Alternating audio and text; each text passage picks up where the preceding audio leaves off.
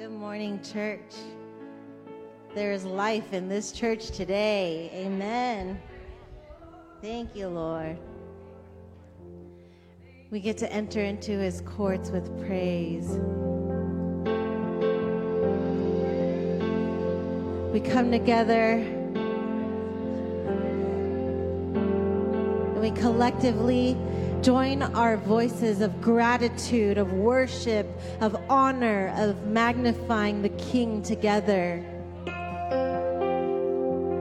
We thank you, Lord, for this opportunity and this privilege, Father God, and the ability to gather together to worship you.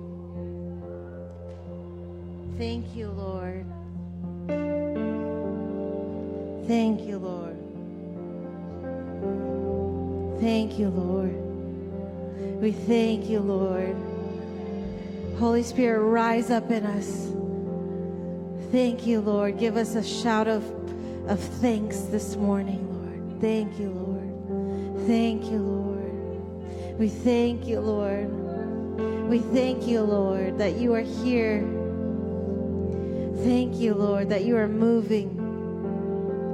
We thank you, Lord, that you are a God that is alive.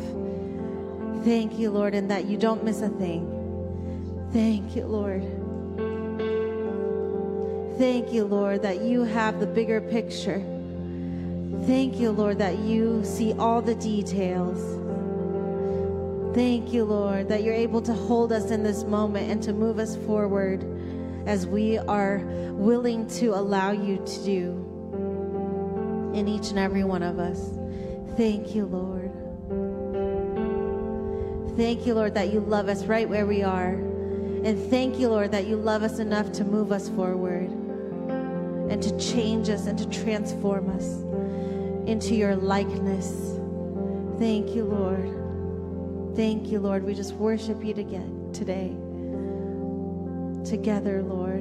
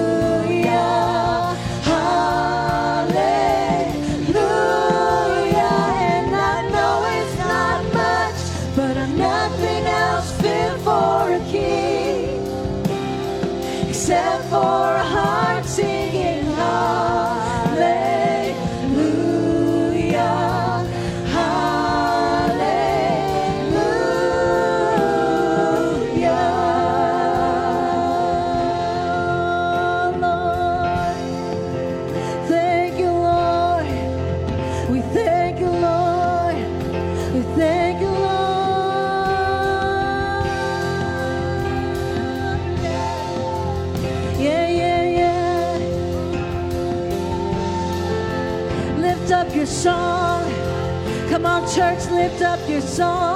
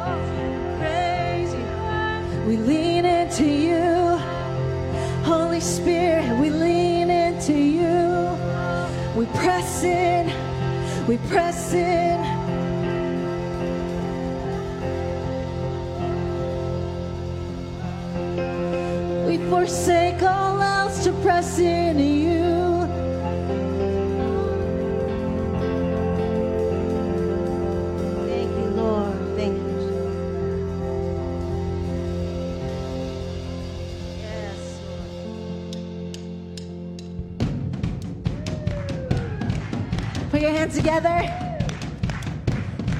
Let's praise the Lord with the expression of our bodies this morning, as long as well as our voices. Amen. Let's sing. Let everything that is breath praise the Lord. Praise the Lord. Let everything that is breath praise the Lord. Praise the with Lord. authority. With everything On. Praise the Lord with everything that has breath. Praise the Lord. Praise the Lord. I'll praise in the valley. Praise on the mountain. I'll praise when I'm sure. I praise when I'm doubting. Come on. I'll praise when I'm numbered. Praise when surrounded. The waters my enemies drowning. As long as I'm breathing, as long as I'm breathing, I've got a reason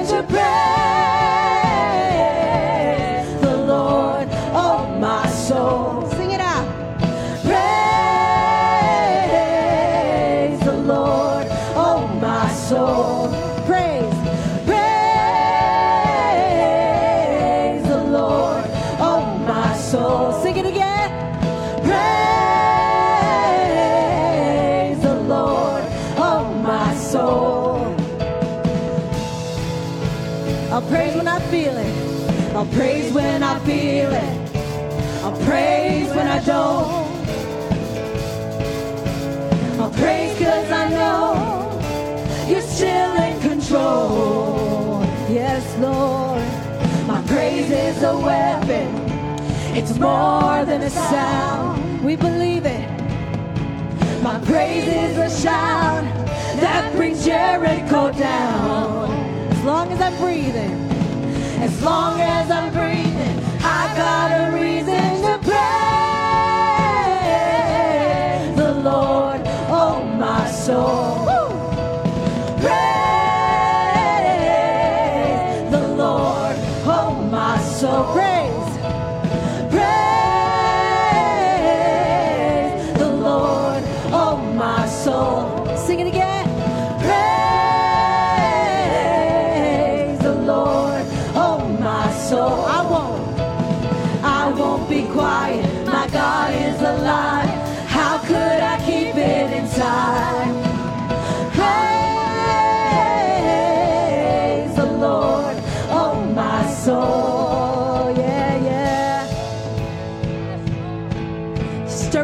Come on.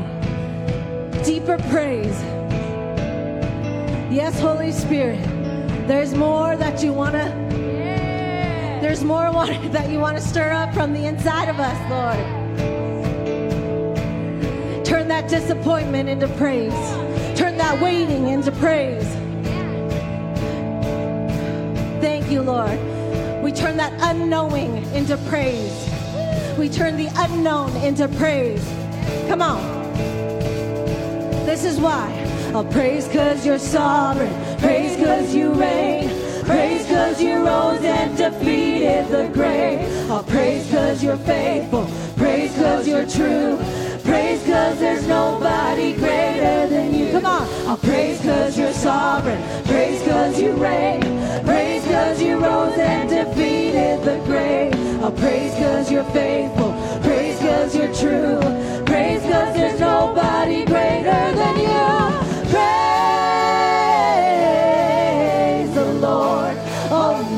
Soul.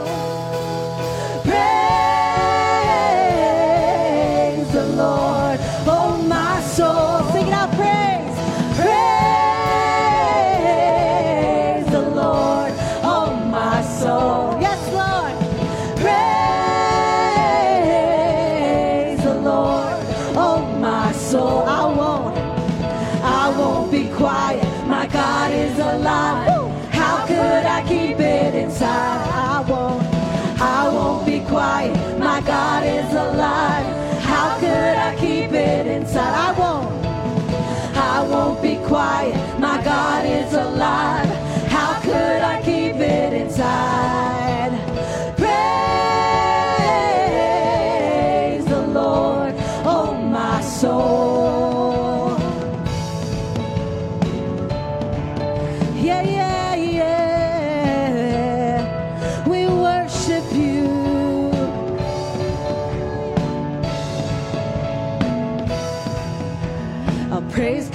sovereign. Praise cause you reign. Praise cause you rose and defeated the grave. I'll praise cause you're faithful. Praise cause you're true. Praise cause there's nobody. Do you believe it this morning? I'll oh, praise cause you're sovereign. Praise cause you reign. Come on. Praise cause you rose and defeated the grave. I'll praise cause you're faithful. Praise cause you're true. Praise cause there's nobody greater than you. Praise the Lord, oh my soul.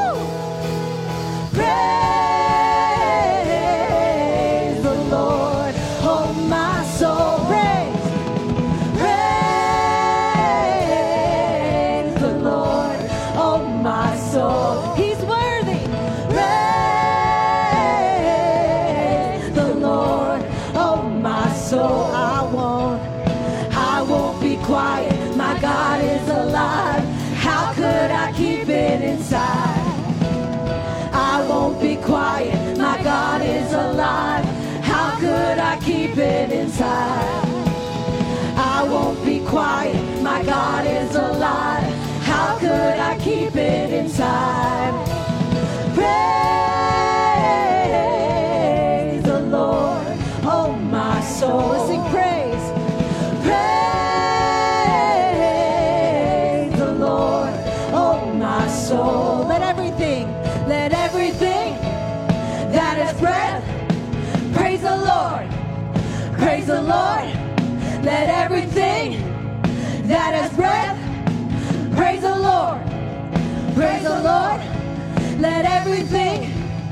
That has breath praise the Lord.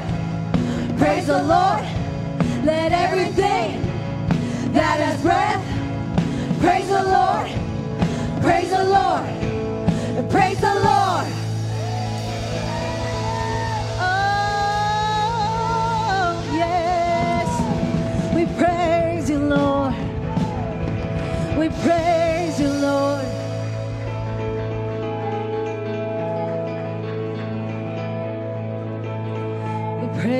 Lord. With everything, we praise you, Lord. With everything, we praise you, Lord. With everything, we praise you, Lord. With everything.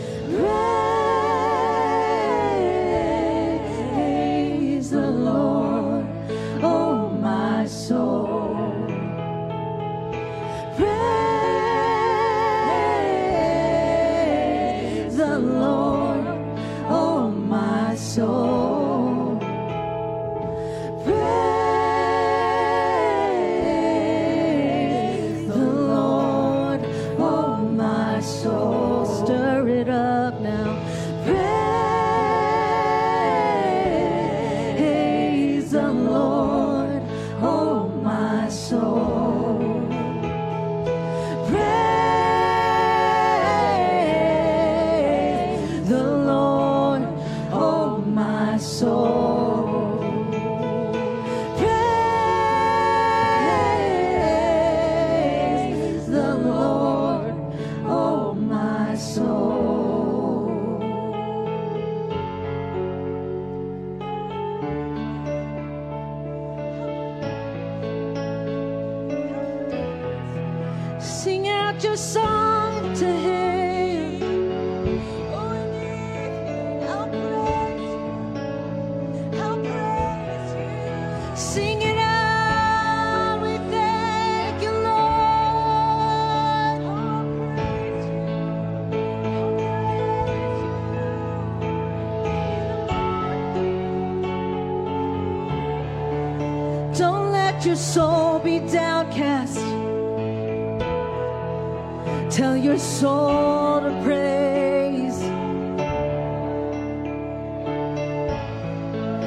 Tell your soul to praise.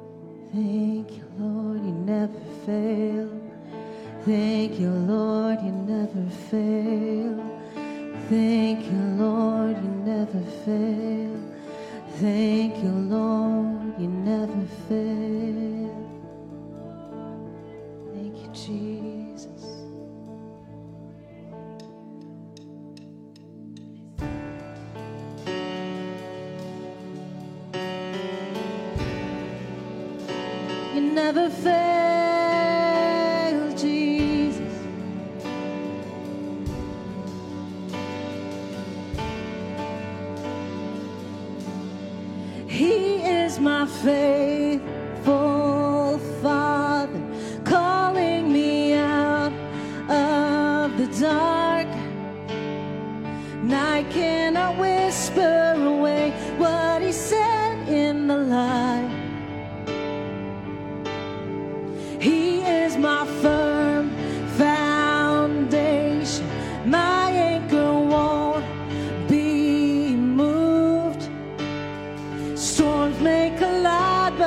soul is on fire with His word. Sing it out. We'll listen to the sound of power on my lips. Jesus has broken the curse. He has never lost a battle.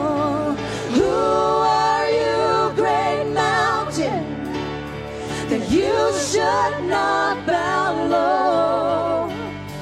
Jesus defeated the darkness.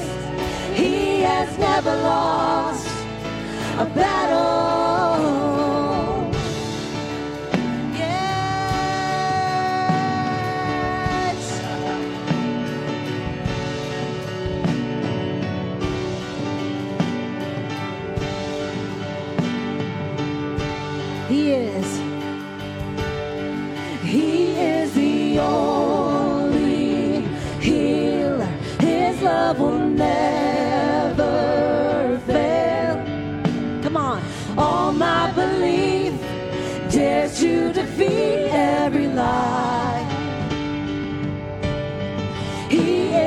strong.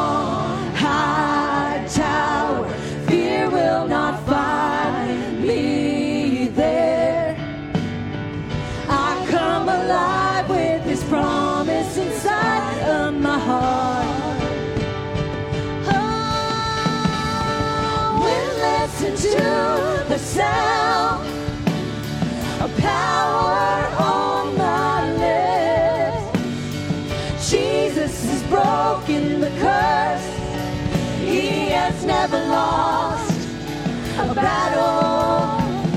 And who are you, great mountain, that you should not bow low? Jesus defeated the darkness. He has never lost a battle.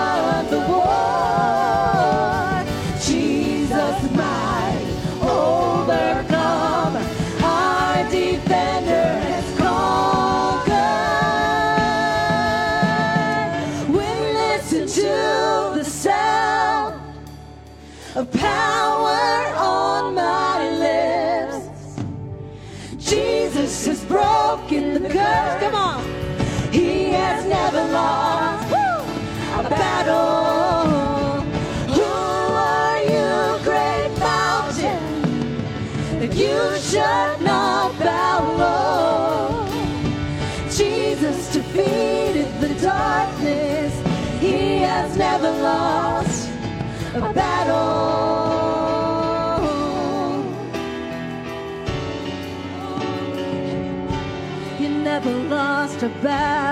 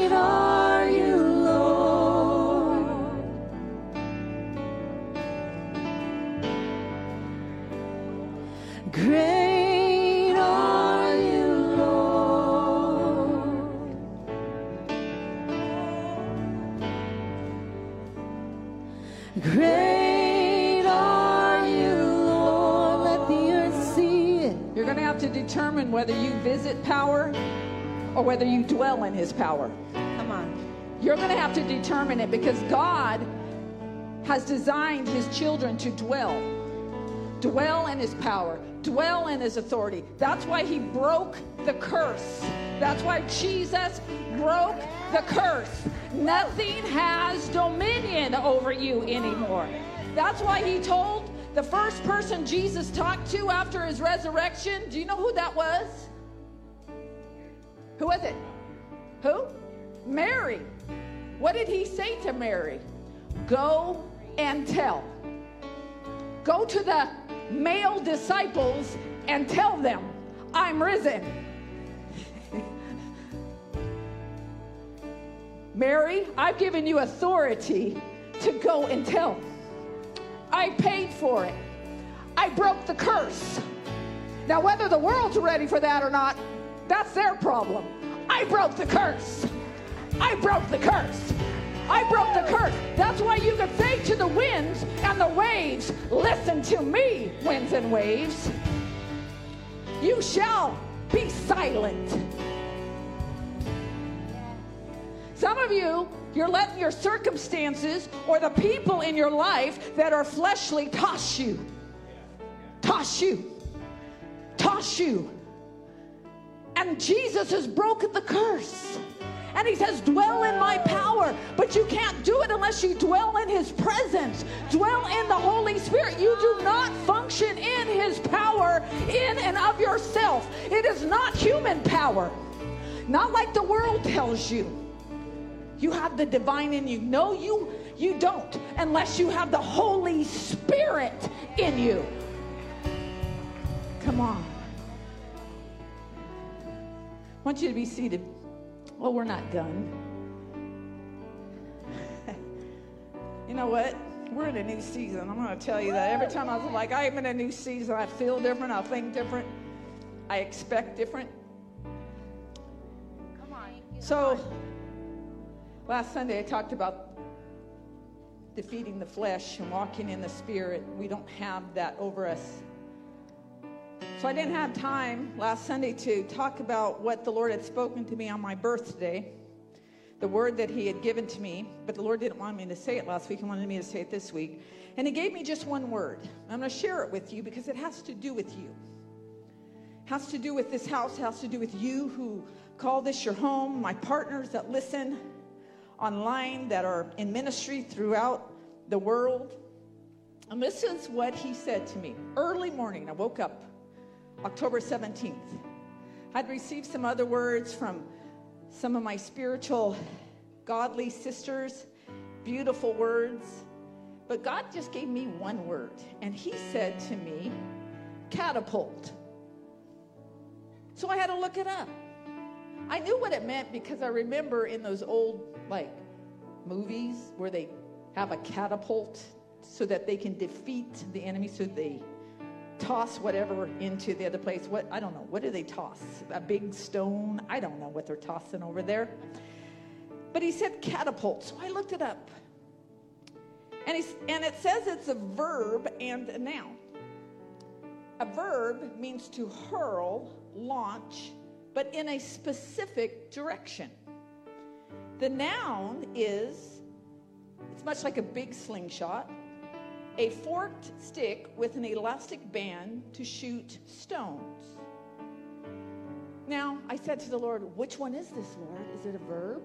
Is it a noun? What are you saying? And he said, Both. You're going to be catapulted, and you're going to catapult others. But what was interesting about this, it was specific. It's not a messy catapult. You have a specific place where you are directing that which you're catapulting, which was interesting because at the women's retreat, the word that the Lord gave me was the axe head. And if you remember the story of the axe head, when Elisha asked, Where did the axe head fall? He took the stick and he just didn't throw it anywhere. He put it in the place where the axe head had fallen. And the Lord reminded me of that to say that there will be words that are specific. But it's also the benefit of catapulting is you go from one place to another very quickly. To catapult means you're kind of flying in the air in a direction to get to the other side. Potentially, most of the time, there's a barrier in the way. That's why you're catapulting to overcome the barrier. So, Lord's downloading to me. And I felt like the Lord wanted me to read to you some scripture. Because we're new, this is a new season in this house, and it's unlike any other ever. And the Lord is telling me that there are those of you that He has matured to a place that He wants, He's expecting some different things from you.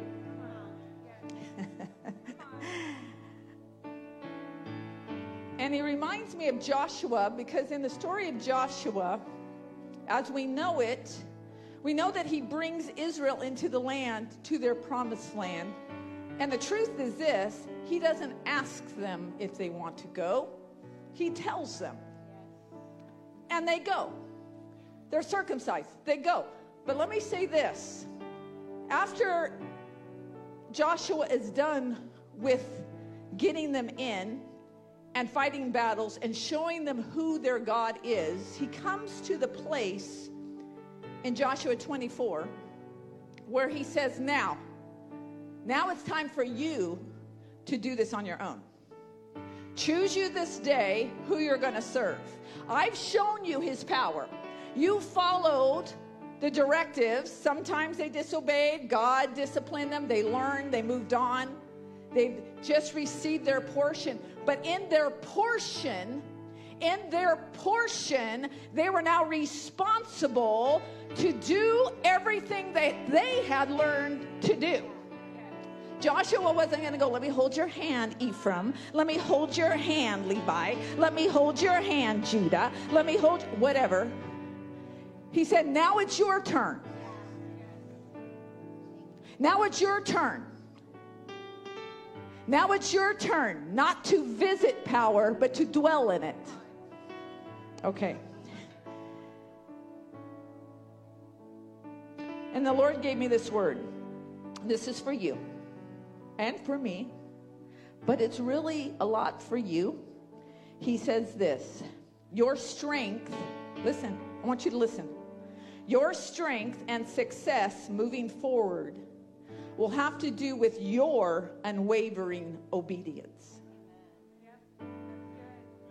Not mine, yours. Because many of you have participated here and there. I'm, I'm just going to get real. I, Lord, may I speak this word with all meekness? Because this, I said, Lord, do I really have to say this? And the Lord said, it's for their best interest. This is for their best interest. These words are to benefit you. That in your obedience you have wavered. And the Lord is saying, Now, because I have grown you and I have shown you, and you have seen with your own eyes, that's why you're still in this house. You've seen miracles, you've seen the fruit of the land. Now it's time for your unwavering obedience because it will depend upon whether you will have success and strength moving forward.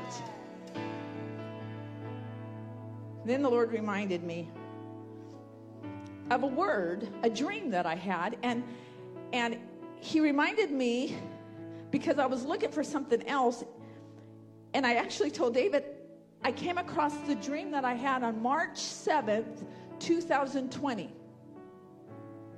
March 7th, 2020. And actually, that dream I shared with this church on the last Sunday before the government shut down the gatherings. I shared it with you. Go back, look. And this is the dream, and I'm going to tell you what it meant at the time and what it means now. I said, I had a dream. I was on a bus. I was to get off the bus with a friend to meet a friend at a juncture, a crosswalk. I got off the bus and began to walk through the crosswalk with my friend. And when I looked at her, I saw her crossbody purse. And, and then I realized I didn't have my purse, which was a larger purse. I had left it on the bus. I looked, and the bus was still there loading passengers, so I ran back to the bus to see if my purse was still there.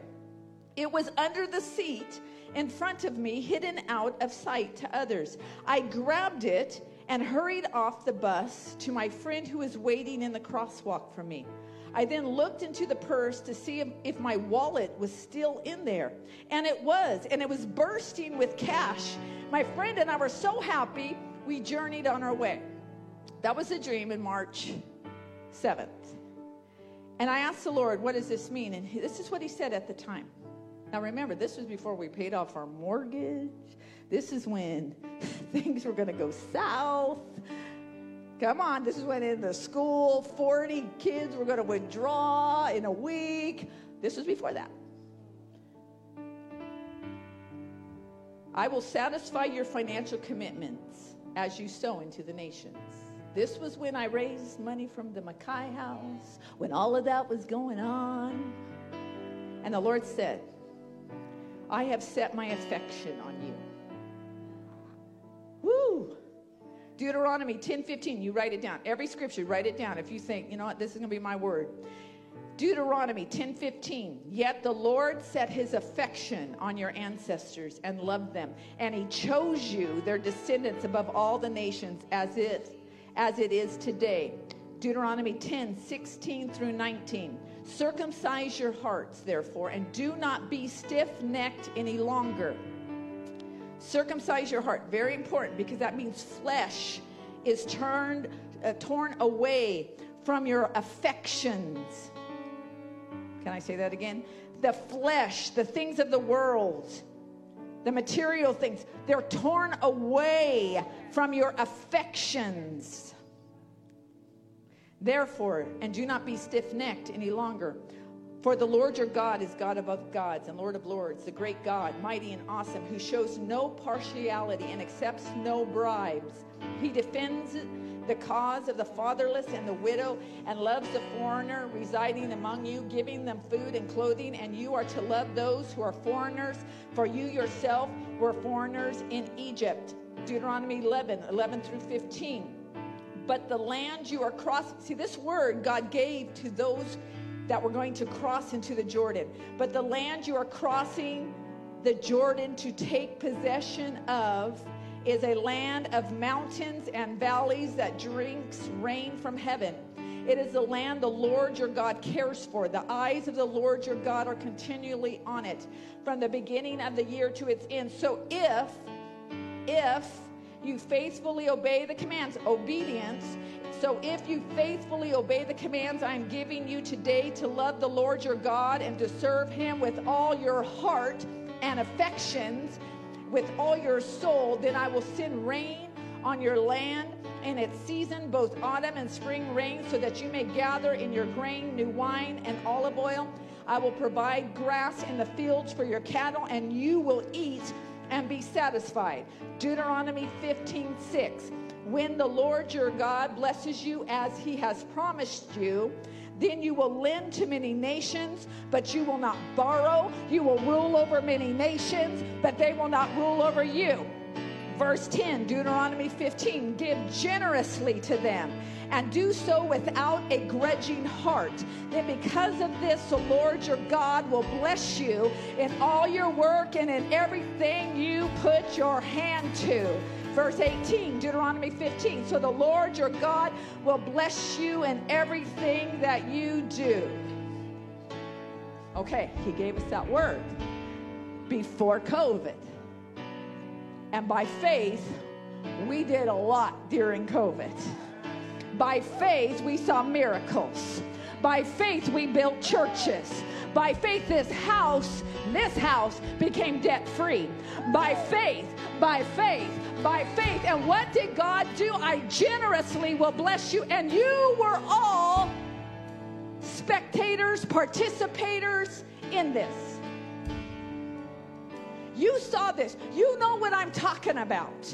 You know, as we point to the rehab center, the rescue center we've been in, built in Nepal, Kathmandu Central Church for church planters we built in Nepal, and in Bangladesh, building church for a, a female pastor, now for a woman who's pastor of two churches that is was once a Muslim that we're building her church. We've seen it over and over and over again. And you, many of you have participated. Some of you have watched. Uh oh. This isn't my word to you. This is the Lord's word. We're moving forward. He, re- he brought this word back to me. I forgot all about it. I forgot about this dream. I stumbled upon it. And, the, and this week, and David said, share it in the moment when I shared it with the congregation, this is what the Lord said. This is what the what it meant. The Lord wants to release treasures for you for his kingdom purposes. Isaiah 45, 3. I will give you the treasures of darkness, the hoarded treasures and the hidden riches of secret places. Remember in the dream, I go back to the bus and I find the purse in the hidden place, but in it is the treasures. Some of you are holding on to treasures that are for the kingdom of God. You say, Are we in it? Do we need money right now? No, we don't need a cent. We don't. That's not what this is about. It's about the heart's affections. It's about obedience. It's about saying, I'll never serve the blessing. I will always serve the Lord. I will say whatever you ask, whatever you say, I will obey you. This is what the Lord wants you to do.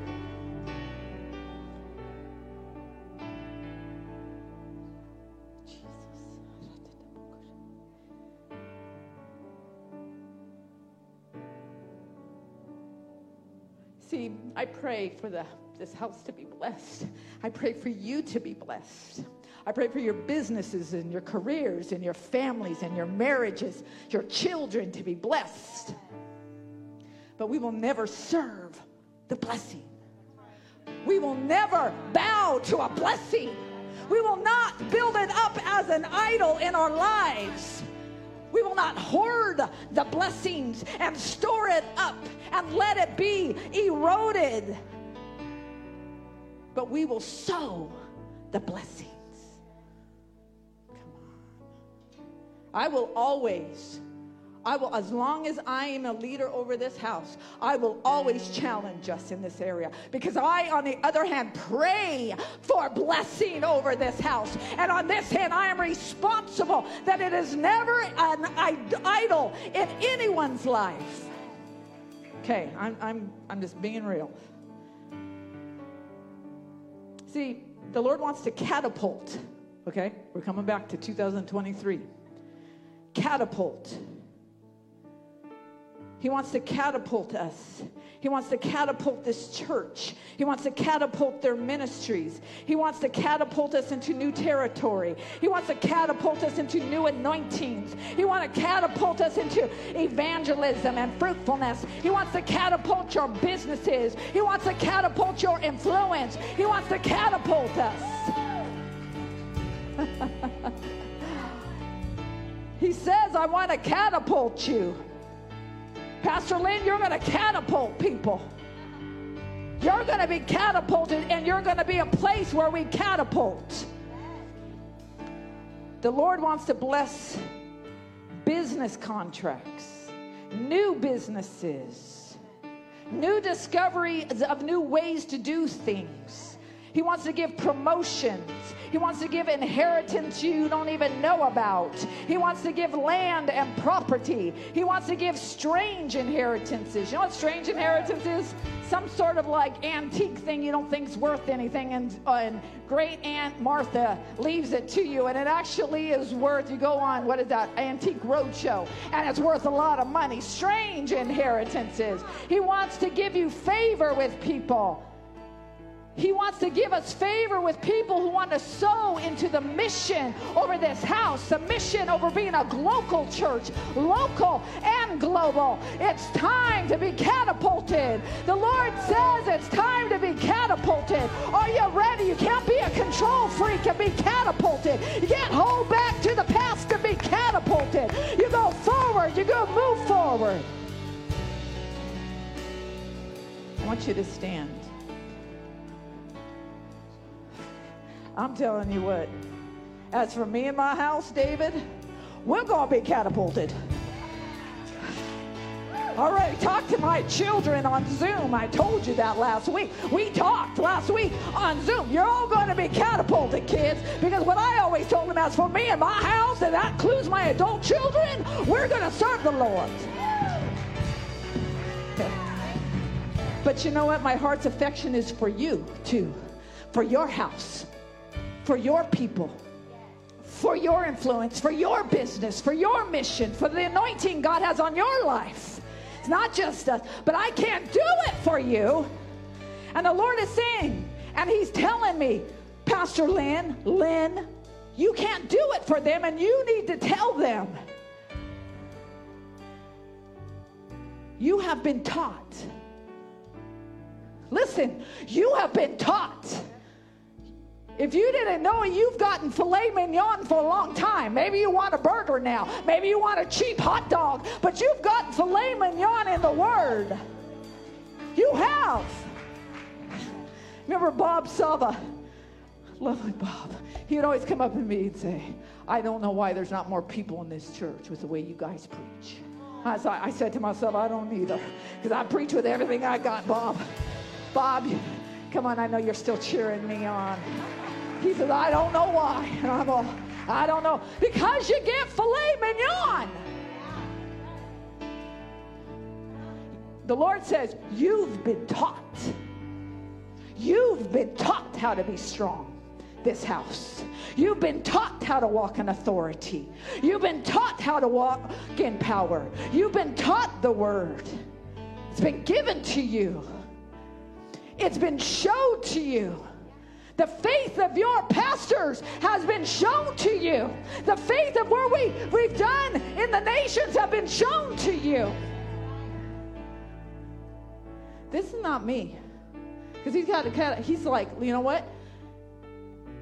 You know the team in Poland? The team in Poland, the women called them into my room. I was sick as a dog. Yes, I shared with you, I blew everything all over them to make sure everybody else got kind of sick on some level. they all survived, stronger for it. But in that moment, I called them in and I said, Listen, God is calling us for enlarged territory. But in order for that to happen, we have to be strong all of us together have to be strong. This house in Morgan Hill needs to be strong. This is a mama house to the nations. We've got to be strong. That's why this word says your strength and your success moving forward. Listen, you all liked it when I was saying, when I was telling you about new contracts, and you all liked that. Woo! Happy dance. I don't even dance in worship, but I'm going to dance to that. Come on. Come on. I'm just kidding. Kind of. Okay. Not speaking my language. Woo! I'm just teasing a little bit. Your strength and success moving forward will have to do with your, and the Lord just really highlighted, unwavering obedience.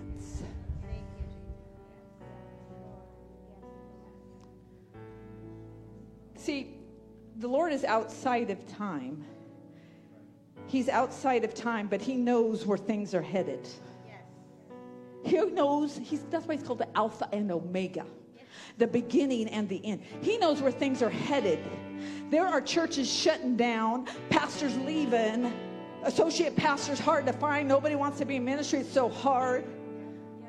It's happening like with waves in this nation in this nation. We're not even talking about a persecuted nation. We're talking about this nation.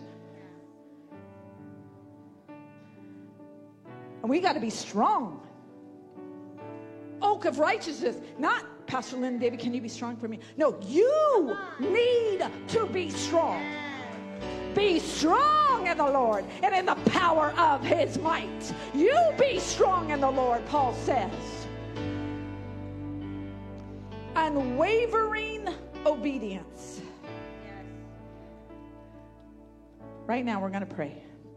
That word unwavering, he just kept hitting me. And, and it's my unwavering obedience. Lord, I want to have unwavering obedience. Let's, Lord, I want to have unwavering obedience.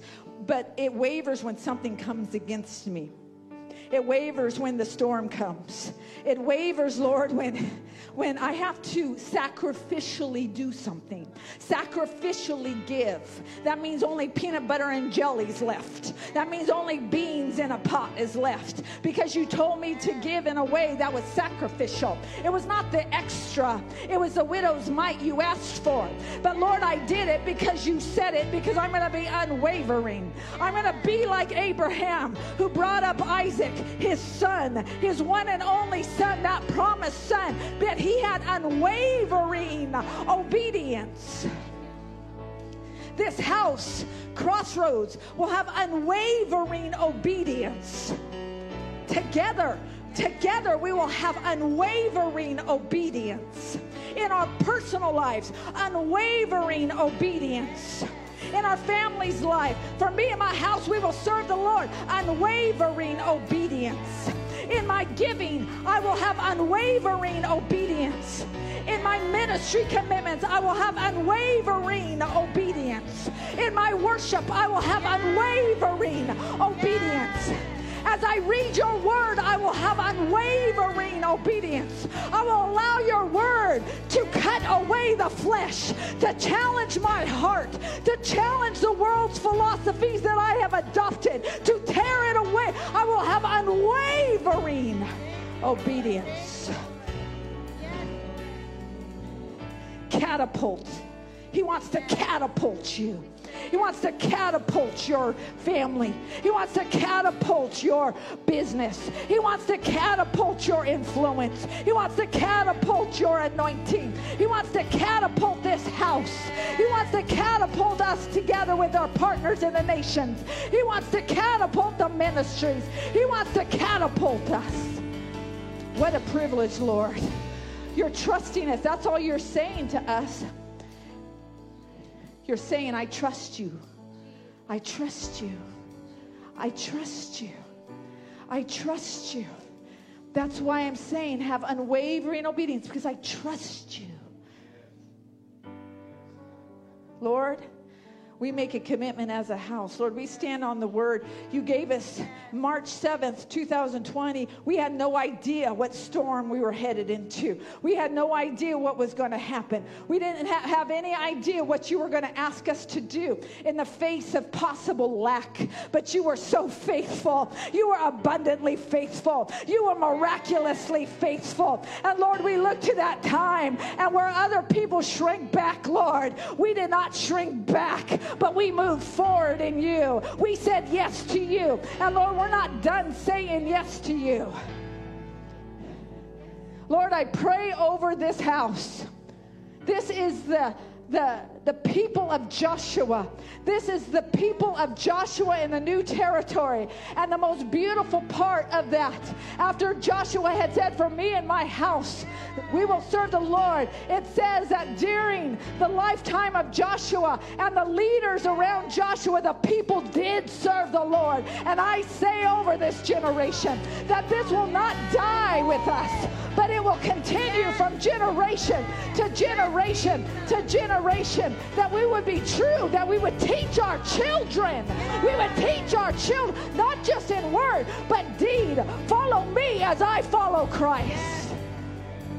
We thank you, Lord, in your name. Amen. I want you to greet one another. Come on, greet one another. We got more for you.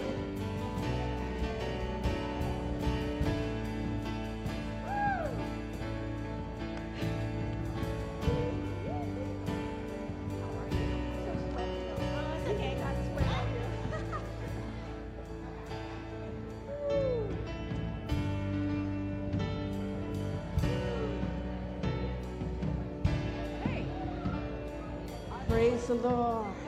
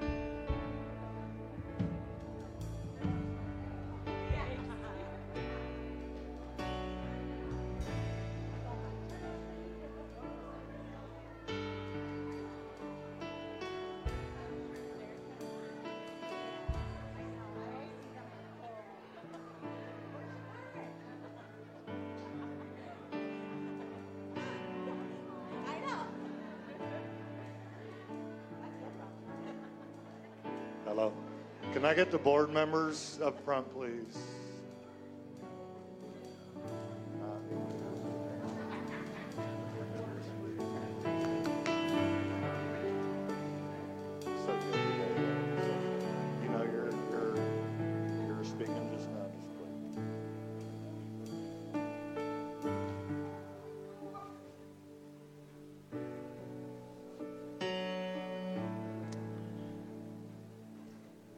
Mike is not here today, and Randy?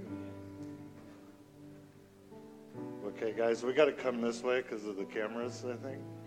I'm being told to come. so, can we get all the pastors up front? Rebecca, Nick, Sandy.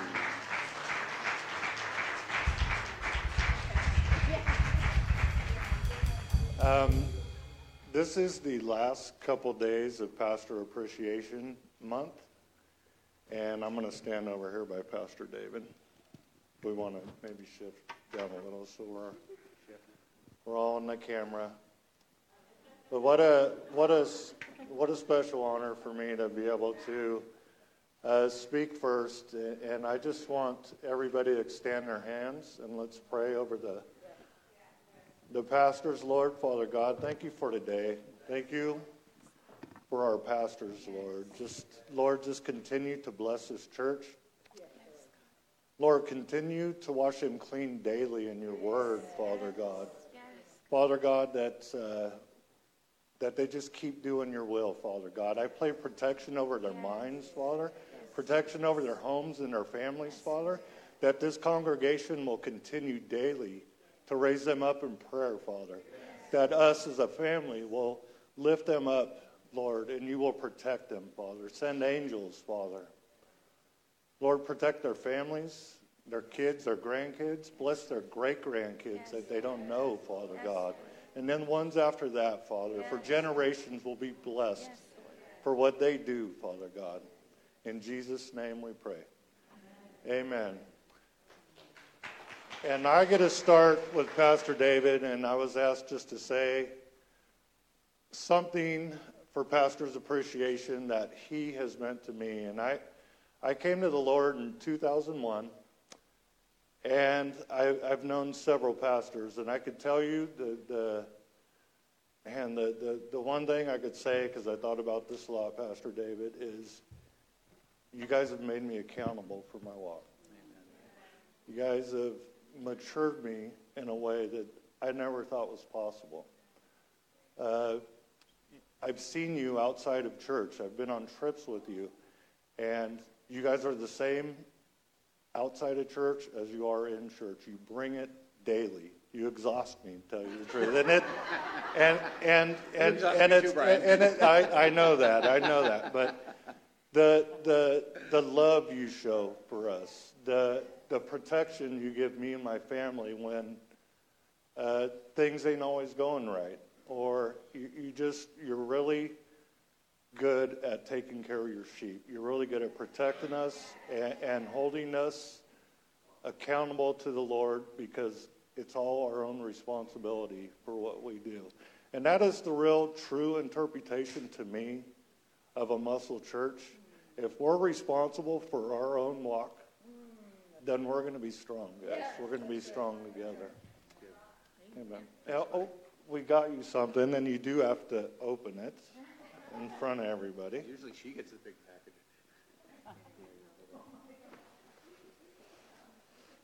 You don't have to open that, but you can read it to everybody. Can I read it? Sure. It's a pedicure. It's a pedicure. Thank you. Oh, where is Mike Cameron when I need him? We are Penn State.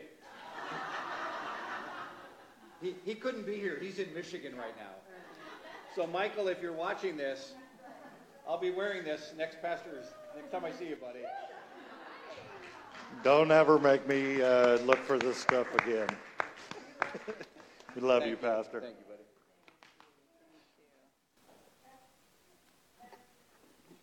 All right. Um, Pastor Sandy, um, I just want to thank you for um, for your unwavering obedience in, in serving the Lord and in speaking life and love into a new generation.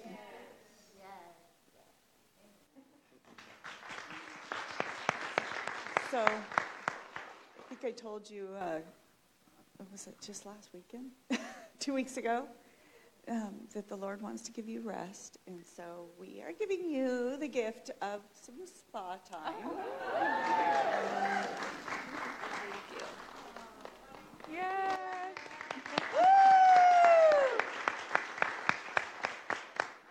Okay, Pastor Lynn. I want to thank you for your obedience to the Lord to constantly challenge us. And um, for showing us what it means to step into the Jordan. Mm. and um, for growing a, a group of women that are so powerful, that operate in the gifts of the Spirit, aren't afraid to, and that um, are showing Jesus' love to a whole new group of women.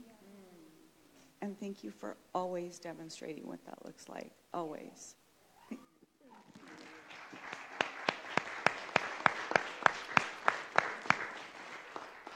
She's also getting a spa gift.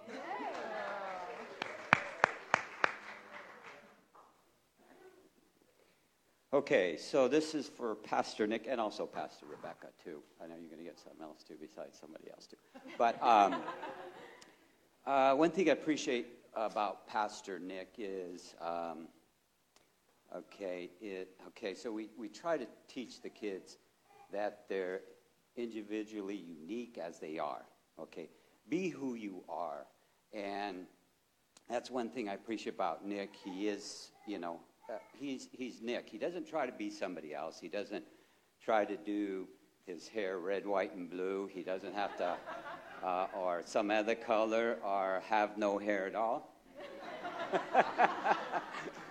Which, yeah, it is. And um, uh, yeah, so he's just unique, and he's a good example there for that because of you know God made us the way we are, and we have our own personalities and and uh, you know, our goodness and, you know, our traits that, you know, uh, we represent him. And so we, um, we want to just say thank you for that. And Rebecca also in there because she's part of the team. And she is, uh, how you want to say, like the sergeant at arms when she comes in. Tell, sit up straight. Don't do this. Don't do that. Get off your phone. Pay attention to Nick or whatever. I, I, she, she likes to be bossy, and I don't want to say somebody else that, that way too. So. That's good. They like to rule half the world, uh, which is, which is fine. Anyway, so we just want to we we appreciate you and thank you for all you do in the leadership for the youth, which we need, and being a good example as you are. And um, we just appreciate you guys. So.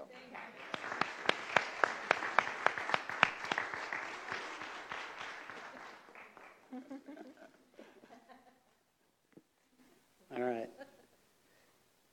That was great. Uh, took some of my thunder there, uh, Mark. But uh, so I'm here to present to uh, Pastor Rebecca. Um, first met Pastor Rebecca many years ago when you were actually a teacher for my sons in uh, elementary school. So you went from that to uh, becoming a pastor here, which we're all very happy for.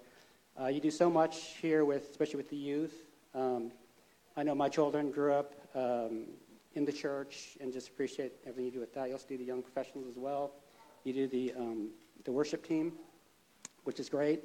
Uh, the one thing I do appreciate uh, about you is you do have uh, joy that you bring, and you always exude that all the time. the energy as well. Um, you're always smiling, and you just get a sense of that energy that, you know, kind of feed off of that, and just really appreciate it about you. So there you go. And you're also getting a spa as well. So, yeah, so take care of yourself. Okay, and then um, Pastor Shelley couldn't be here, but again, Pastor Shelley is uh, the newest member of the pastoral staff, but um, she's greatly appreciated. She's done um, uh, filled in for um, a guest speaker for some of the, the sermons here. Uh, she does um, the uh, counseling to uh, people here at the Crossroads. Um, it's appreciate that because it's uh, also kind of a um, not only get like professional counseling, but you have a godly perspective. And I really appreciate that about her. She's done um, different, um, uh, what call it, classes, I think with the youth and also with the uh, marriage. Um, it was really great. I, I, attended it, got a lot out of it. Um, what I really appreciate about her is um, her honesty and directness of things and just telling what you need to hear. And I really appreciate that about her. And uh, just going to that uh, seminar was really great. Just appreciate everything she does. Okay, so thank you, even though you're not here. Yeah. Okay? And then Randy will close us out. I know that all of us could go um, right down the line here, you know, and and really uh, talk about the contributions that our pastors have given to us.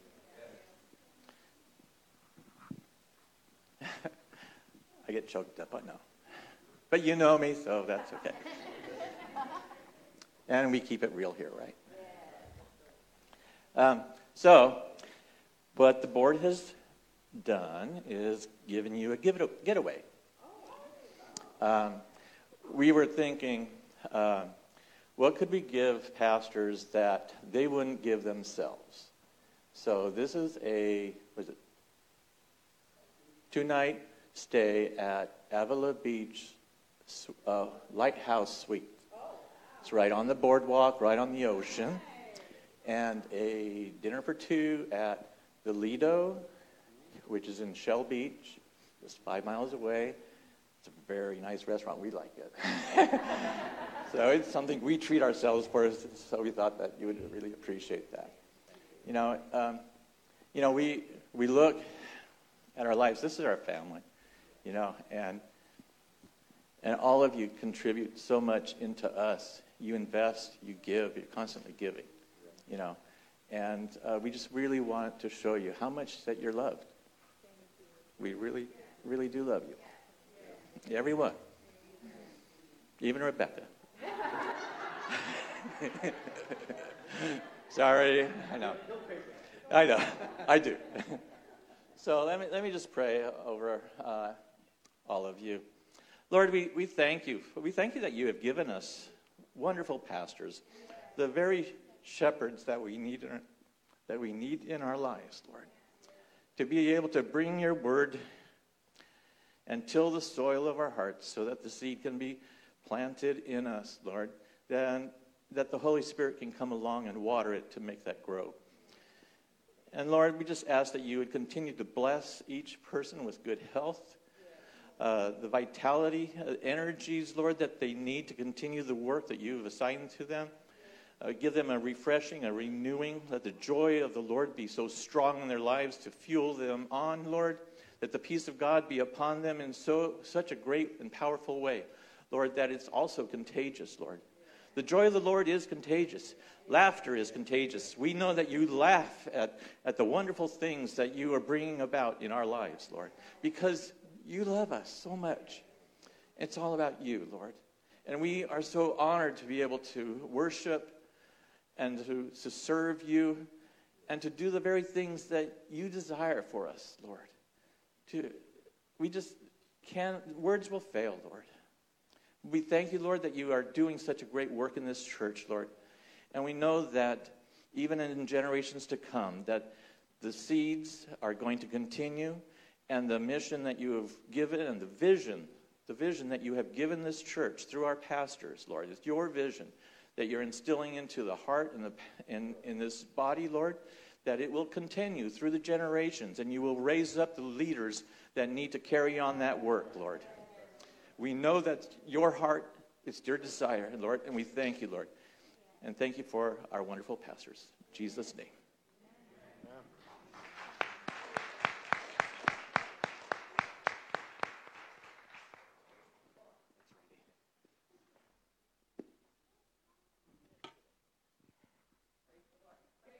Praise the Lord. There we go. All right, it's time to give an announcement. It is a new season. Amen. Amen. Welcome if you're a visitor. Welcome if you're a visitor. I feel like you're. this is a great house to be a part of. We welcome you. You come just as you are, what your journey's about. Fill out a card and you can get more information. We don't give your information to anybody else. Um, mark your calendars. There is going to be a lyric and tech workshop on November 12th. 12:30. So if you're interested in helping in that ministry, we do need help. Please um, get, show up to that. Let Randy or Pastor Rebecca know. Listen, in a few days, we're entering into our holiday season, right? November 1st is coming around, and we're going to have our Thanksgiving dinner, one of our favorite events. It's Wednesday, November 15th, 6.30 p.m. Please let Teresa know, Teresa Lopez know what you are going to bring. If you don't know her, you're new to the church, go into the e-newsletter and just uh, press the tab and you can email her directly what you're going to bring Uh, one year, way back when in our history, in our dark history, we had all desserts. So that's why we planned. It was a dark time for Crossroads. Except for the sugar addicts, they love Thanksgiving a piece of turkey and all sugar. There's a sign-up Okay, sheet in a the dark back. time. So we said we got to have some vegetables. We got to have some side dishes now. Okay, today after service is our annual business meeting. Please, those of you that are members, and everybody's welcome to look on. Please come right after service, sign in, and then come in, and we'll get that business meeting done. We have nominations for our board elections. All three of these men are men of God. They're all worthy to serve. Danny Benz, David Iwanaga, Mike Martinez. We're going to be voting on which two will continue on as um, board members. All of them have had board member experience. Ministry partners of the week, we have Sir- Kieran and Samuel in Nepal. These are the ones that have the Living Hope Children's Center, the Rescue Center. Beautiful people. Keep them in your prayers. They do mighty evangelism as well. Keep them in your prayers. Nepal is a persecuted country. And thank you for praying for us this month. Pastoral staff, we have felt your prayers. Please keep the Middle East in your prayers as well. Um, and the war there, we want peace to come to the people. All right, where's Karen Schmidt? Where did you go? Come on down. We did not forget you. Karen, this is her last Sunday. She is relocating to Idaho, and we want to pray over her. But we are so thankful for Karen and her ministry over the years. She has been in wor- part of our worship ministry with the flags. She's been a part of our prophetic teams year after year. She's been part of our Sozo team with Kim Benz. They've gone down to Teen Challenge and they've done ministry uh, with Teen Challenge people, even the staff. She has been um, sometimes very quiet, but a warrior in the spirit. We're going to miss her so much, but she's still a part of us. She's just going to be in Idaho.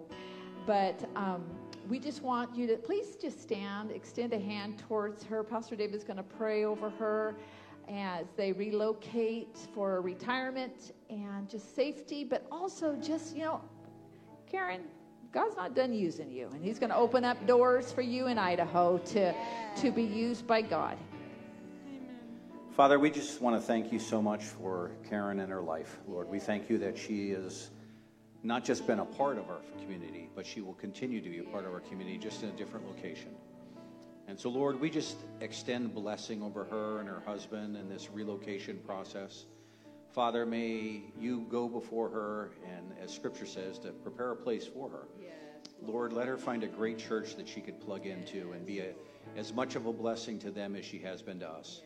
And Lord, we just release her, Lord, to do great things in that, that part of the country, Lord. And Father, we pray protection over her and her husband. I know this week has been a challenge because uh, her father in law went to be with the Lord yesterday morning. So we pray comfort over their home, peace over them, God. You are the God of peace. And Lord, your word says your peace passes all understanding. So we just pray that over this couple. We pray, Father, that as they relocate, you will not just go before them, but you will dwell with them.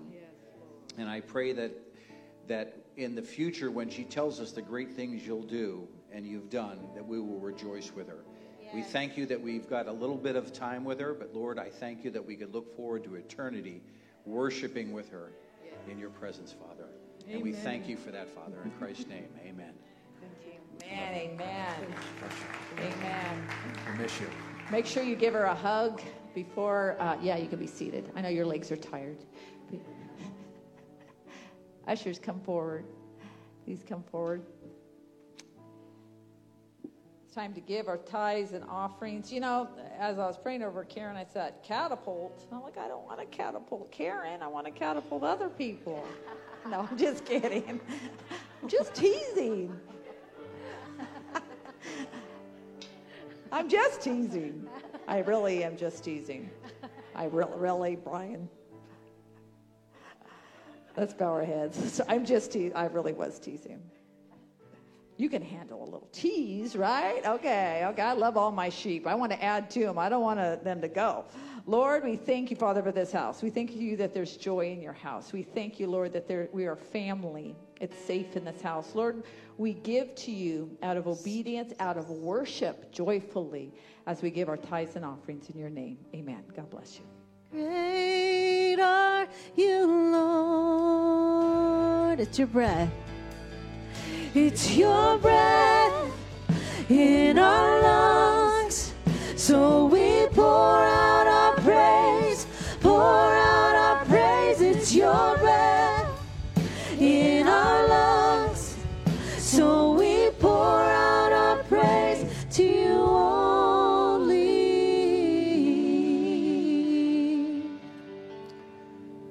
thank you all for the, I'll speak on behalf since I got the platform for a few minutes, uh, pastoral team. Thank you for your blessing of us. We appreciate it. We do love you. We pray for you. We pray God's favor and blessing on you and pray that uh, God will do multiple, multiple things in your life. I just want to pick on one person since they came already from uh, Japan to visit us, Sammy Iwanaga. Welcome home. Sam is stationed in the U.S. Uh, Navy there. It's good to have you here, brother. Well, thank you for the gifts. Now that you've given us a gift, I could go at you with a word, okay? Uh, a couple weeks ago, uh, I was just actually it was at the women's retreat. Uh, I wasn't at the women's retreat, uh, but I'd done I'd done a ride along with the police department uh, from uh, like 6:30 at night till about 1:30 in the morning, and as I was sitting in the front seat, some of you have sit in the back seat of a vehicle. I was sitting in the front seat, and the Lord spoke to me a, a message as I'm sitting there having a conversation with this uh, the officer, and so I want to talk to you about failure to yield. How many of you know what failure to yield means? You know, how many of you remembered uh, February 26, 1999? Anyone remember that date? Anyone still born after that date? Uh, I, I, was traveling on uh, uh Highway 280. Uh, I was driving north on 280. I was uh, somewhere around Hillsborough. I, at that time, I was a professor over at Bethany College, and I was also doing public relations. I was on, en route to a college fair which a college fair was to uh, uh, recruit students to the university. And uh, I was driving, and, and I, I, set my cruise control at 55 because I had uh, plenty of time to get to the meeting in San Francisco. And I had worship music on, and I was just like singing at the top of my lungs in my car. I don't know who, remember who I was listening to, but I just had worship music on, and I was just singing, and, and I, I was just amazed because there was no traffic on 280. It was just crazy, you know, nobody at all. And all of a sudden, I, am I'm, I'm worshiping and I'm in my car singing and I'm just rocking. And all of a sudden, I got surrounded by three highway patrol vehicles. And they just bl- started blaring on their, their overhead speakers. And I turned my music down. I'm like, you know, I, I knew I wasn't speeding. One of the few times in my life I wasn't speeding. Uh, and, and they pulled me over to the, they said, pull over immediately. And I pulled over, and the guy gets out, and he has, one of the officers has his hand on his service revolver. And I'm like, what did I do? And he, and he goes, keep your hands on the, on the steering wheel. And I, I, and I put the window, it's like, could I put the window down? He goes, yeah. And I put the window, down. he goes, you're holding up the presidential motorcade. Uh, President Clinton had been in San Jose meeting with some tech workers, and they were shutting down 280, but I was going so slow the presidential motorcade that was doing like 140 or 150 miles an hour behind me was had to slow down and he said you know you were you were failing to yield to a presidential motorcade so there i am your pastor it wasn't your pastor at the time but i slowed down the, the, the leader of the free world just to let you know that that's the kind of influence i have you know so they had me sit there the whole time, and they like the guy. He, one of the guys was reading off the California Penal Code for dri- uh, uh, code for driving, you know, vehicle code, and and I was just like, wow, that's pretty crazy, you know. Uh, but you know, when you fail to yield, you're not giving the right of way to someone else. Uh, have you ever done that? You know, maybe if you don't know this, those of you that are driving and and uh, uh, I've seen a lot of people that have failed to yield. You pull up to a, uh, a roundabout, you know, the roundabout they just put down here. Uh, the car in the roundabout does have the right of way. If you pull out in front of it, I hope you have good deductibles, uh, low deductibles, because you'll need it. Uh, but uh, the car to the right, so when you pull up to an intersection, uh, the car on the right is the car that gets to go first. That's why they call it a right of way. It's not a left of way. Okay? And uh, I was thinking about that because in relationships, it's, it's very interesting because even in your personal relationships, if you fail to yield the right of way to your spouse or to your significant other or whoever you're dating, it's going to cause problems. As a matter of fact, there was a study done.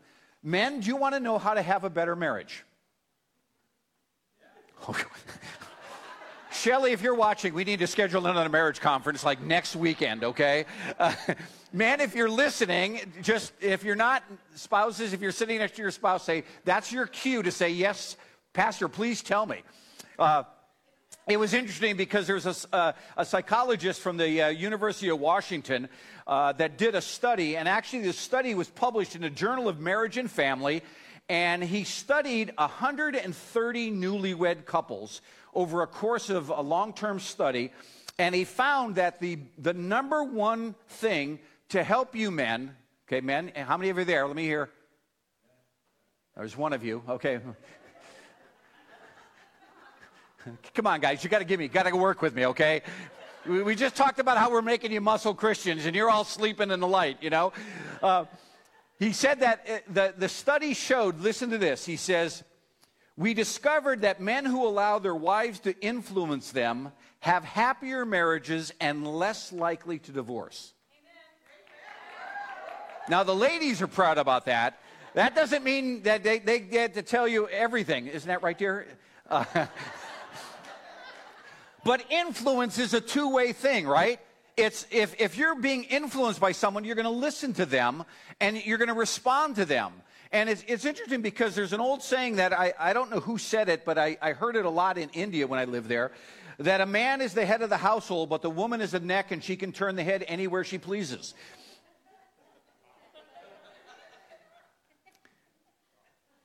You know, the truth is, when we don't listen to one another, we make some bad decisions. When you are making a decision in a vacuum, you're most likely going to make a bad decision. Um, you know, if, if you're making a decision that you're not consulting anyone, you're making a bad decision. And I was thinking about that spiritually because a lot of times as believers, we make decisions spiritually without inquiring of the Lord.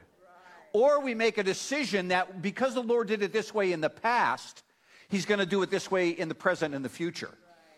You know, I was reading the book of Psalms, and, and one of the things that, that both my wife and I want to really encourage you is start bringing your Bibles with you um, and reading your Bibles. I, I, love the fact that we could have the text up here, but uh, that doesn't necessarily substitute the Word of God for us. We want to be people of the Word. Uh, developing your spiritual muscle in God's Word is going to help you.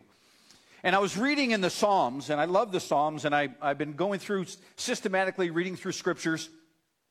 And I got to Psalm 119, the longest chapter in the Bible. And in Psalm 119, it's interesting because there's a, a, a, section of scripture here that addresses this. It addresses the first 16 verses of the chapter, address the very subject about yielding to the Lord. Listen to what it says Blessed are those whose ways are blameless, who walk according to the law of the Lord. How many of you want to be blessed? How many of you want the blessing of the Lord in what you do? Well, it says if you do that, you're going to walk according to the what? The law of the Lord. Now, we understand that we're, we're living under grace right now, but there is the teaching of Scripture that we need to abide by so that we can walk in a blessed life. Amen? Amen?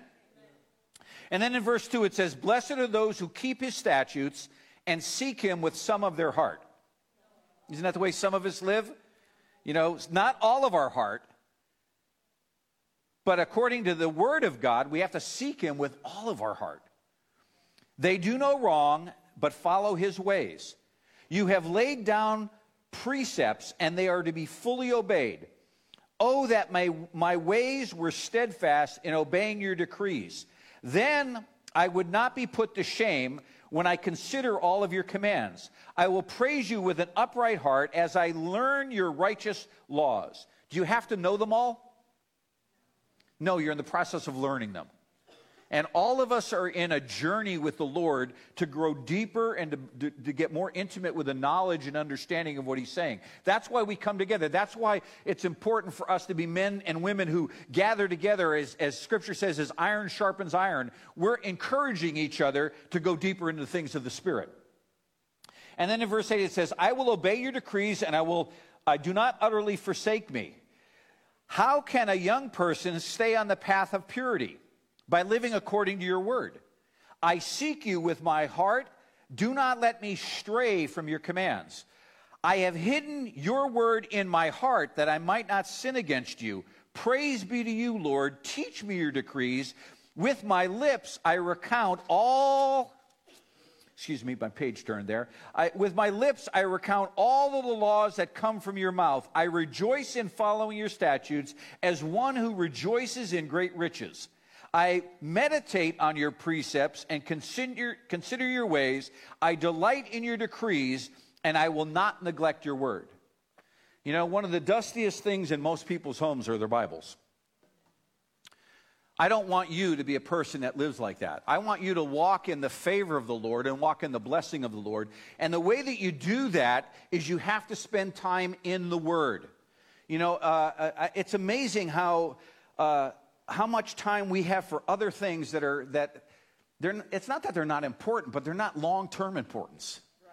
You know, like I, I teased Michael about, you know, Penn State football, but, you know, these kids are, like, I have grandkids almost that old.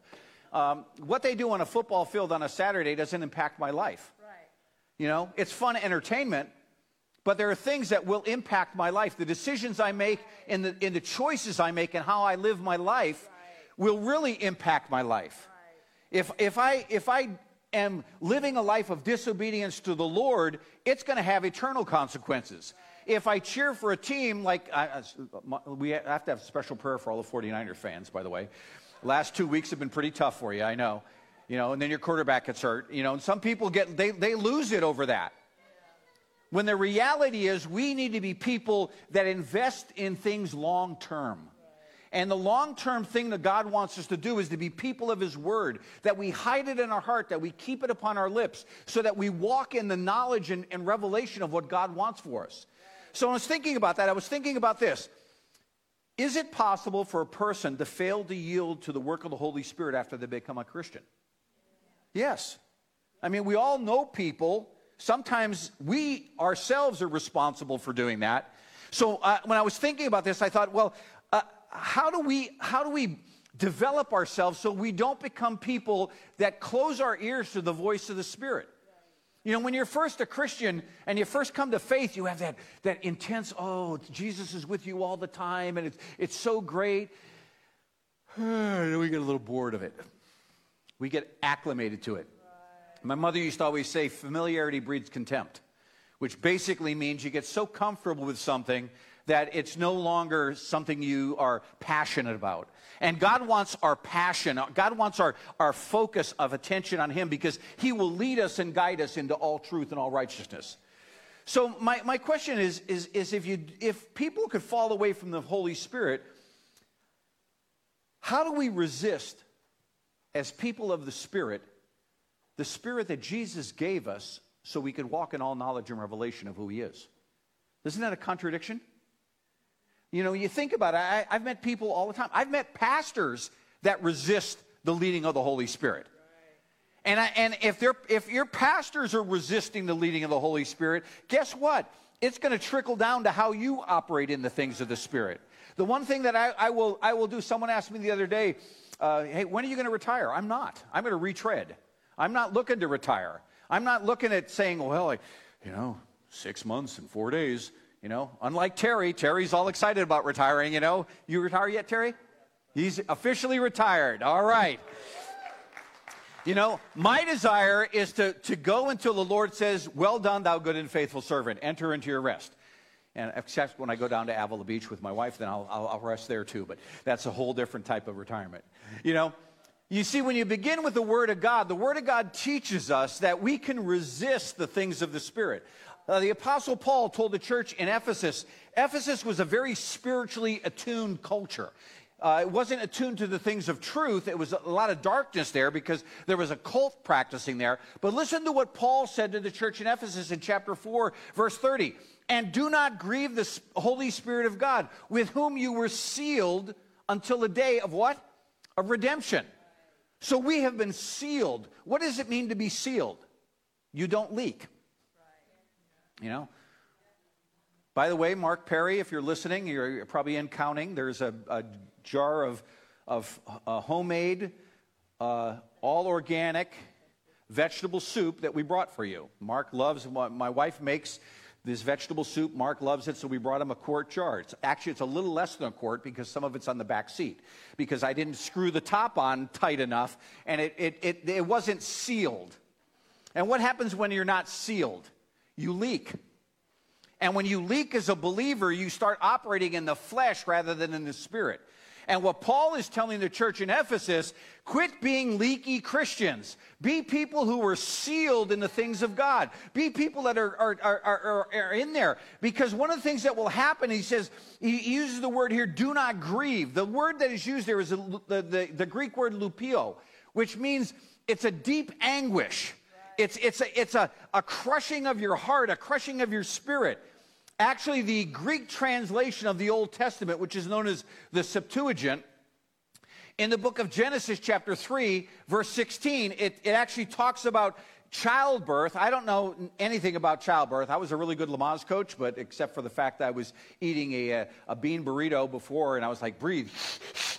and my wife was really, really upset with me on that. Uh, we're still, she needs, still needs a sozo Kim over that. So, uh, you know, probably, right? But when you are in childbirth, it says, Scripture says, and I will make the pains of childbirth. That's the word that, that is used in the Greek translation of it. It's, it's the same thing. It's, it's an anguish. And the Spirit of God is saying to you and I, do not grieve the Spirit. Paul's words were don't, don't do something that's going to malign your relationship with God because you're doing something where you're not listening to the Spirit of God. And, and so many times as believers, we fall short of it by because we do something where we say we're people of the Spirit, but it's like, you know, talk to the hands because the ears aren't listening. And God is saying, I want to pull you into a relationship. You know, it's interesting in the book of John in chapter 21, Jesus is having a conversation with Peter. How many of you can identify with Peter? You know? A couple more of you need to raise your hand, uh, just to let you know that, okay? Uh, Peter was very impetuous, and Peter was very always said what was on his mind before he thought and his brain engaged sometimes, right?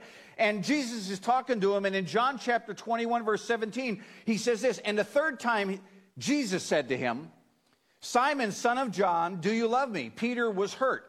The same word. Peter wasn't hurt, he was really ticked off. He was upset at the fact that the Lord and Savior that he vowed himself to follow was asking him not once, not twice, but had asked him three times, Do you really love me? And, and, and are you going to, if you love me, you're going to feed my sheep. And so Peter has this, this angst in his spirit. How many of you have ever had that? Where the Lord asks you to do something, you're like, oh, I can't do that, Lord. Wait, wait, that's an oxymoron, isn't it? I can't do that, Lord. You know? You see, we can put out the Spirit's fire in our life. How do we know that? Because Paul told the church in Thessalonica, don't put out the Spirit's fire. And, and, and yet, as believers, we have the opportunity, because of free will, to say, No, Lord. And the Lord is calling us as a people, calling us as a community of faith, to open ourselves up to be sensitive to His voice you know, a lot of times as a believer, when you're first a believer, God has to speak in these loud, booming voices. But as you mature, it's, it's, it's the opposite of the way it is physically. You know, my wife talks to me sometimes, I'm, honey, I can't hear you. I've listened to too much loud music as a kid, you know, uh, and you need to speak louder. But spiritually, the Lord needs to speak softer to us because He wants our hearts to be attuned to Him, to hear that still small voice so that when we're prompted to do something, we don't have to say, Well, I didn't hear your voice, Lord. No, you have to lean in to hear his voice. And when you're in a, an intimate relationship with Christ, He wants you to lean in and put your head right on His chest so He could speak tenderly to you, so He could talk to you and tell you what He wants you to do. And so many Christians are so, we're so distracted by everything else in the world, we can't hear the voice of the Spirit. The only way you can get into the voice of the Spirit is spending time in His Word and, and, and, and, and allow it to transform you by the renewing of your mind. and allow the Word of God to saturate you so that when, when the voices of the world are screaming at you, you could say, you know, I'm not going to listen to that. This is my guide. Psalm, Psalm 119, that's what I'm going to be. I'm going to be a person that is in the Word and allows the Word to mature me and develop me and strengthen me. Second thing is interesting is when you look at Psalm 119, you know, our actions can actually impede the work of the Holy Spirit in our life. You know, as a parent, how many times have you had to say to your kids, you know, your words are saying yes, but your actions are saying no? And as a believer, we need to surrender ourselves. Why do I say that? Because both in the Old and the New Testament, we have examples of that. Look at Stephen. When Stephen was standing before the Sanhedrin, before he was martyred, what was his criticism of the people of Israel?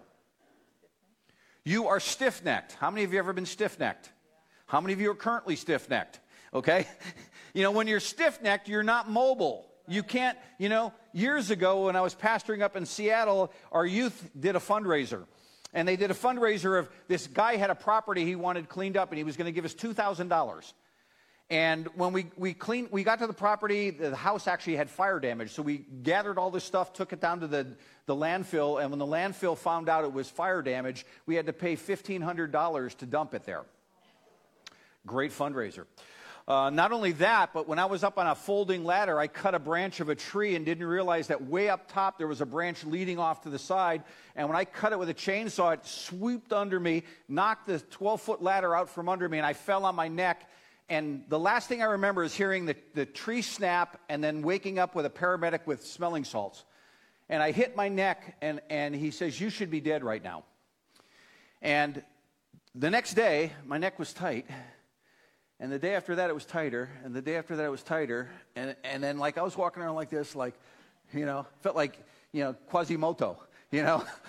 and they had to give me muscle relaxers. And I had to go physical therapy.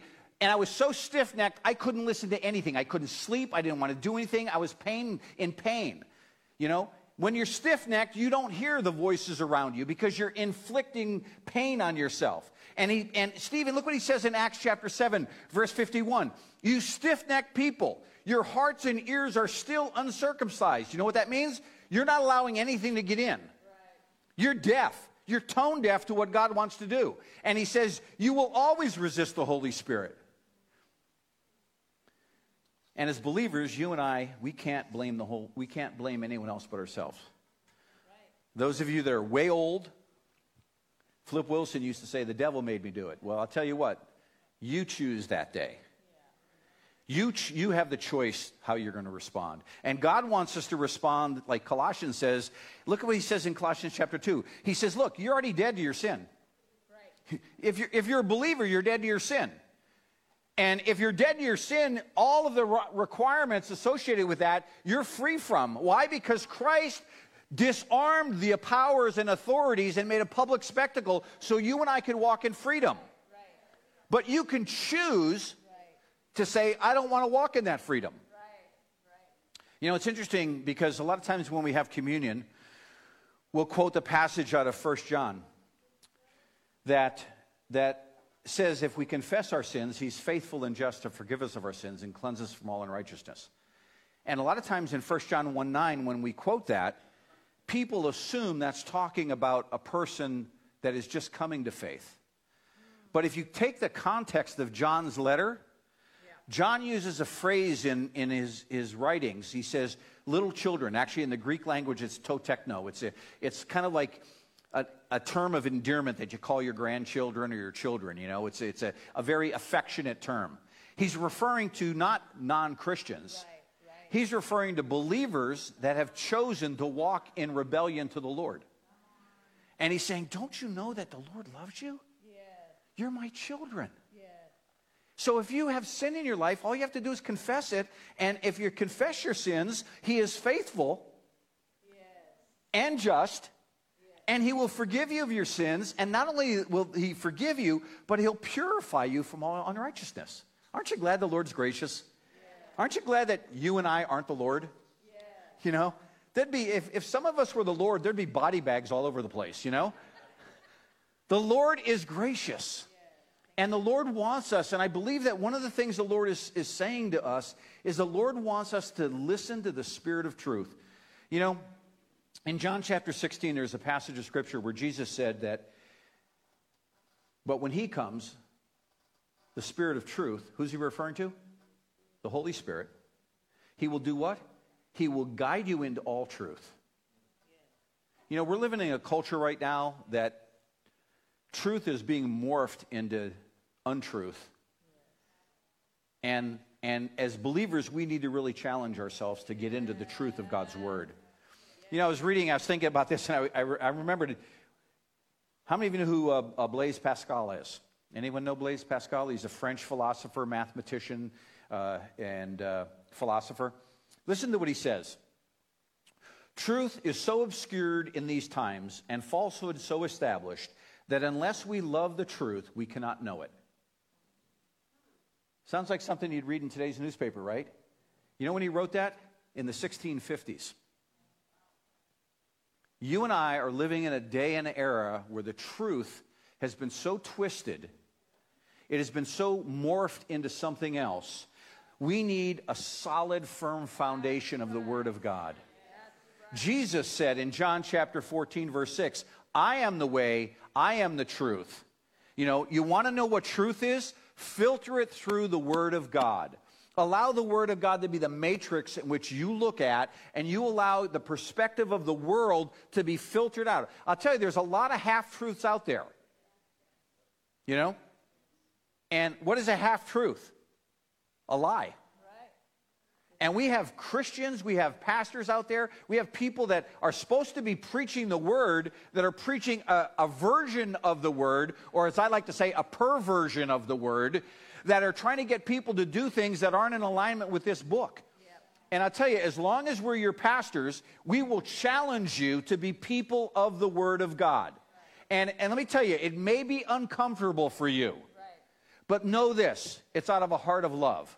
It's out of a heart because we want you to be the strongest men and women of faith that you can be. Someday I'm going to fall over dead.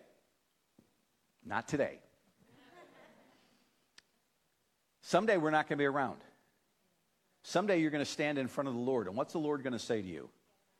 Is he going to say, Well done, thou good and faithful servant? Or is he going to say, Depart from me, I never knew you? You see, that's the reality of what the Word says. These are people in Scripture that were going around doing miracles and healing people and all of this stuff. And, and Spirit of God says, I didn't know you. You know what it comes down to? It comes down to you and I yielding to the voice of the Holy Spirit and saying, Lord, every day I will surrender to you. You know, you don't serve this church, you don't serve us as pastors, you serve Him and the Spirit of God will speak to you. And you know what's amazing about the Spirit of God? That something that may be wrong to someone else may not be wrong to you. But if the Spirit of God has told you not to do it, don't do it. I don't know how many times as a pastor I've heard parents say something about their kids. Well, the Lord's told me not to do this. And then they turn around and do it. And their kids look at them like, why? Why? Didn't you just tell someone that the Spirit told you not to do this and then you're doing it? Or I hear people say that, you know, Pastor, I'm, I'm, I'm not going to do this anymore because the Lord really convicted me. And then six months later, I see him doing it. I'm like, McFly, anyone home? Uh, what's going on here? I just can't figure it out. I want to challenge you to be men and women of the Spirit. And that means, Lord, search my heart. If there be any wicked way in me, cleanse me, O God. Cleanse me, O Lord. Father, I just want to pray right now Lord, your Holy Spirit speaking to us as a church. You're taking us, as Pastor Lynn said, catapulting us, Lord, to a new dimension of re- relationship with you. And Lord, I want to pray that God, you would just saturate us with a spirit of obedience to you. I pray, Father, that our ears would not be deaf to the voice of the Spirit. I pray that our hearts would be tender. Lord, I pray that, like like that study said on a, just a purely physical relationship, when we, when we yield to one another, Lord, that we draw into a better and a deeper relationship. And on a spiritual level, Lord, I pray that as you're speaking to us, we have ears to hear what the Spirit's saying. Like in the book of Revelation, where the, the Spirit says, To those who have ears to hear, let them listen to what the Spirit's saying to the church. Well, Lord, we are the church. And so I pray, Father, that your Holy Spirit would speak to us with clarity, and that, Lord, we would be men and women of faith strong enough to obey that voice. I pray, Lord, like the psalmist in 119 said, Lord, may we abide in the truth of your word. May the precepts of your word be the guiding light for our feet. May our lives be surrendered to you in such a way, God, that we are obedient sons and daughters to the Most High God. And Lord, I pray that as we surrender ourselves to you, Lord, the blessings that come would be a byproduct of our obedience to you.